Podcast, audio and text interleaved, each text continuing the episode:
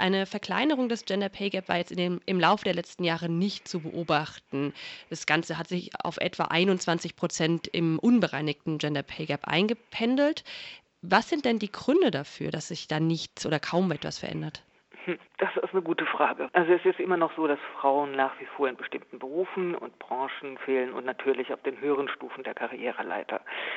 Und wir leisten es uns nach wie vor, dass wir frauentypische Berufe unterbewerten und außerdem Frauen immer noch meistens die unbezahlte Familienarbeit oder Sorgearbeit übernehmen, eben weil sie weniger verdienen.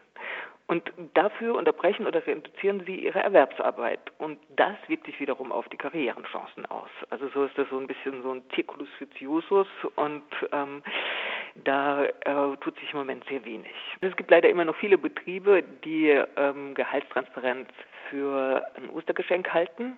Dabei ist es tatsächlich eine gute Möglichkeit, Gehaltsstrukturen durchschaubar zu machen und Lohndiskriminierung aufzudecken, was natürlich ähm, den Gender Pay Gap verringern kann über was ich wirklich äh, schon lange sehr nachdenklich bin, das ist, dass diese tradierten Rollenbilder unverwüstlich erscheinen. Also sie beeinflussen einerseits die Berufswahl von Frauen und äh, übrigens auch die von Männern natürlich. Und ähm, die gleichen Rollenstereotype machen es Frauen auch immer noch schwer, in Führungspositionen aufzusteigen zum Beispiel. Also während Männer ehrgeizig und zielorientiert sind und so mit wissen, wie sie sich durchsetzen, sind Frauen mit den gleichen Eigenschaften verbissen, zickig oder sogar intrigant. Deshalb ist es auch wichtig, dass man sich bei der Entlohnung eben nicht nur äh, die Bezahlung bei gleicher Arbeit anguckt, sondern auch die Bezahlung von gleichwertiger Arbeit. Dieses Jahr heißt ja das Motto des ähm, Equal Pay Day äh, Wertsache Arbeit. Und ähm, es gibt von der Hans-Böckler-Stiftung den sogenannten Comparable Worth Index. Und dieser erstellt anhand von vier geschlechtsneutralen Kriterien, wie Arbeit bewertet werden kann. Also da geht es um Wissen und Kompetenz, das ist ein Punkt, Verantwortlichkeit, und zwar nicht nur in Führung, sondern auch für die Gesundheit von Menschen, psychosoziale Anforderungen wie zum Beispiel ähm, Kooperationsfähigkeit oder Kommunikationsfähigkeit, und der vierte Punkt, das wären die körperlichen Belastungen, zu denen auch Lärm oder Staub zum Beispiel gezählt wird.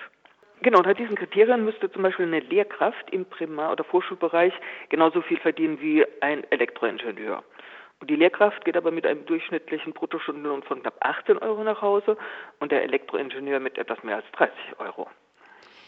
Ähm, ich würde mir da jetzt eine Sache einmal kurz rausgreifen mhm. und auf die anderen äh, Aspekte, die Sie genannt haben, nochmal zu sprechen kommen. Wenn mhm. Sie von Lohntransparenz äh, in Unternehmen, in einzelnen Unternehmen sprechen, mhm. dann hat die Bundesregierung da ja dieses äh, sogenannte Entgelttransparenzgesetz auf den Weg gebracht. Mhm. Und die große Kritik daran ist, viel zu wenig Frauen fordern überhaupt ähm, die ähm, anonymisierte Gehaltstabelle ihrer Kolleginnen und Kollegen an. Würden Sie diese Kritik teilen? Ist das das Problem des Gesetzes? Ja, man kann das Gesetz so sehen, aber ich ähm, sehe mal die positive Seite. Also es ist in immerhin 10 Prozent der Betrieben von Angestellten äh, von dem Auskunftsrecht Gebrauch gemacht worden und ähm, vergleichbare Einkommen wurden danach gefragt. Und was auch passiert ist, dass äh, ungefähr 12 Prozent der kleineren und 23 Prozent der großen Betriebe aktiv geworden sind und ihre Gehaltsstrukturen überprüft haben. Was damit geschehen ist, ähm, entzieht sich meiner Kenntnis leider. Aber ich möchte mal sagen, es ist was in Bewegung gekommen.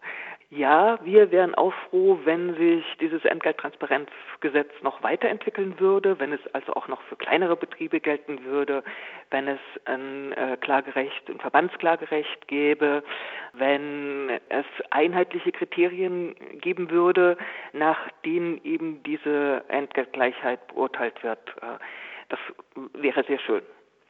Die anderen Aspekte, die Sie angesprochen haben, betreffen vor allen Dingen Rollenbilder ähm, oder beziehungsweise mit Rollenbildern verknüpfte Berufswahl oder äh, Entlohnung von Berufen. Und da geht es ja wie Sie gesagt haben, insbesondere darum, dass verantwortliche Tätigkeiten ganz oft mit ähm, Personalverantwortung verbunden sind, mit ähm, großen Geldbeträgen, die im Spiel sind, mit ähm, Führungspositionen in, in großen aktiennotierten Unternehmen und so weiter und so fort.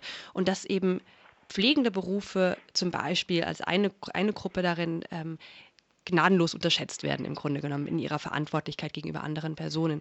Jetzt ist die Frage, viele von diesen pflegenden Berufen, nur als Beispiel, sind ja ähm, über staatliche, staatliche Gehälter im Grunde genommen finanziert, also Krankenhäuser, Pflegedienste, da sind überall staatliche Strukturen irgendwie mit eingebunden in irgendwelchen Formen. Ist es also im Grunde genommen eine relativ einfache Forderung zu sagen, es müsste staatlicherseits viel, viel mehr Geld für solche Berufe ausgegeben werden? Hm, das wäre eine coole Lösung. ähm, ich glaube aber, dass das Problem tiefer liegt. Also erstens äh, diese, diese Untersuchung von der Hans-Böckler-Stiftung, die äh, ist zu dem Ergebnis gekommen, dass es tatsächlich eine generelle Abwertung von Frauenarbeit gibt, weil eben Frauen so lange äh, als Zuverdienerinnen gearbeitet haben, äh, weil diese Berufe helfende Berufe sind und wer hilft, braucht nicht wirklich ein Entgelt. Ähm, also ich glaube, dass es tatsächlich viel mehr damit zu tun hat, auch wie wir ähm, diese frauentypischen Berufe einschätzen. Und generell finde ich, ist es auch so, dass wir uns überlegen äh, müssen, welche Arbeit uns tatsächlich was wert ist. Also ist es so, dass wir nur Produktivität bezahlen? Ist es so, dass also ähm, die Industrie äh, weiterhin äh, Zuwächse von Gehalt bis zu 6,50 Euro pro Stunde haben? Oder und, und die helfenden und fliegenden Berufe und erziehenden Berufe nur von 1,50, weil es da eben nichts zu rationalisieren gibt. Ähm, das ist tatsächlich, finde ich, eine Frage, die sich die ganze Gesellschaft stellen muss. Und natürlich kann der Staat da auch ähm, etwas tun, indem man eine ganz klare Position bezieht. Was mir auch noch aufgefallen ist, ist, dass ähm, beim, nur beim Blick auf die Zahlen ist, dass ähm, Lohnungerechtigkeit in Deutschland im also zwischen den Geschlechtern im Verhältnis deutlich stärker ausgeprägt ist als in vielen anderen europäischen Ländern. Also mhm. Deutschland ist da nicht am Ende der Tabelle, aber ziemlich weit hinten. Mhm. Woran liegt sowas? Okay, nehmen wir zum Beispiel Frankreich.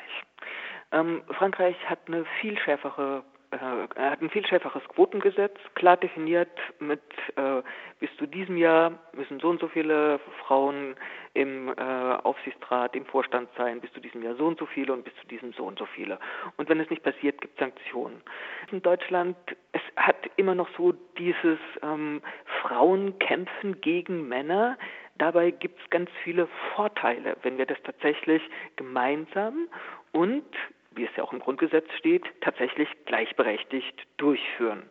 Ähm, wenn ich höre von aus meinem Bekanntenkreis, dass es immer noch Männer gibt, deren Chefs sagen, wenn sie in Väterzeit gehen, äh, aber du weißt schon, wenn du zurückkommst, das war's dann mit deiner Karriere. Ich meine, das ist das, was Frauen so lange tatsächlich auch erlebt haben, aber dann äh, denke ich, das ist einfach was, was absolut veraltet ist und was gar nicht mehr zeitgemäß ist. Daraus leiten sich vermutlich auch die Forderungen ab, die Sie konkret haben. Welche Gesetzesinitiativen bräuchte es denn vielleicht noch bis zum Ende der Legislaturperiode? Welche ließen sich leicht durchsetzen? Ha, leicht durchsetzen, glaube ich, keine. Ähm, also äh, was, was natürlich das Allerbeste wäre, wenn diese neuen geschlechtsneutralen Kriterien tatsächlich äh, in die Tarifverträge einfließen würden und überhaupt verpflichtend werden würde. Ähm, was ich sehr befürworte, das ist ein Familienarbeitszeitgesetz, weil es genau dort ansetzt, wo ähm, dieser Tender Pay Gap beginnt, nämlich Frauen bleiben zu Hause bei der Familie, Männer gehen als Alleinernährer arbeiten. Und ich meine, wenn wir es umdrehen, ist niemandem geholfen. Also dieses Familienarbeitsgesetz, das unterstützt, dass sich äh, bezahlte Erwerbsarbeit und unbezahlte Familienarbeit geteilt wird. Dann wäre äh, angesagt eine Ausweitung der Quote. An der Stelle möchte ich übrigens auch noch einführen, so es wird ja immer äh, es wird immer gesagt, dass Quotenfrauen Schimpfwort sei. Finde ich aber überhaupt gar nicht. Es ist eher ein Armutszeugnis für alle, die freiwillig nichts für Geschlechtergerechtigkeit tun. Es müsste eine Überarbeitung des Entgelttransparenzgesetzes stattfinden. Eine ganz konkrete Sache wäre Ehegattensplitting und Lohnsteuerklasse 5 überarbeiten, da beide Steuermodelle einfach falsche Anreize setzen.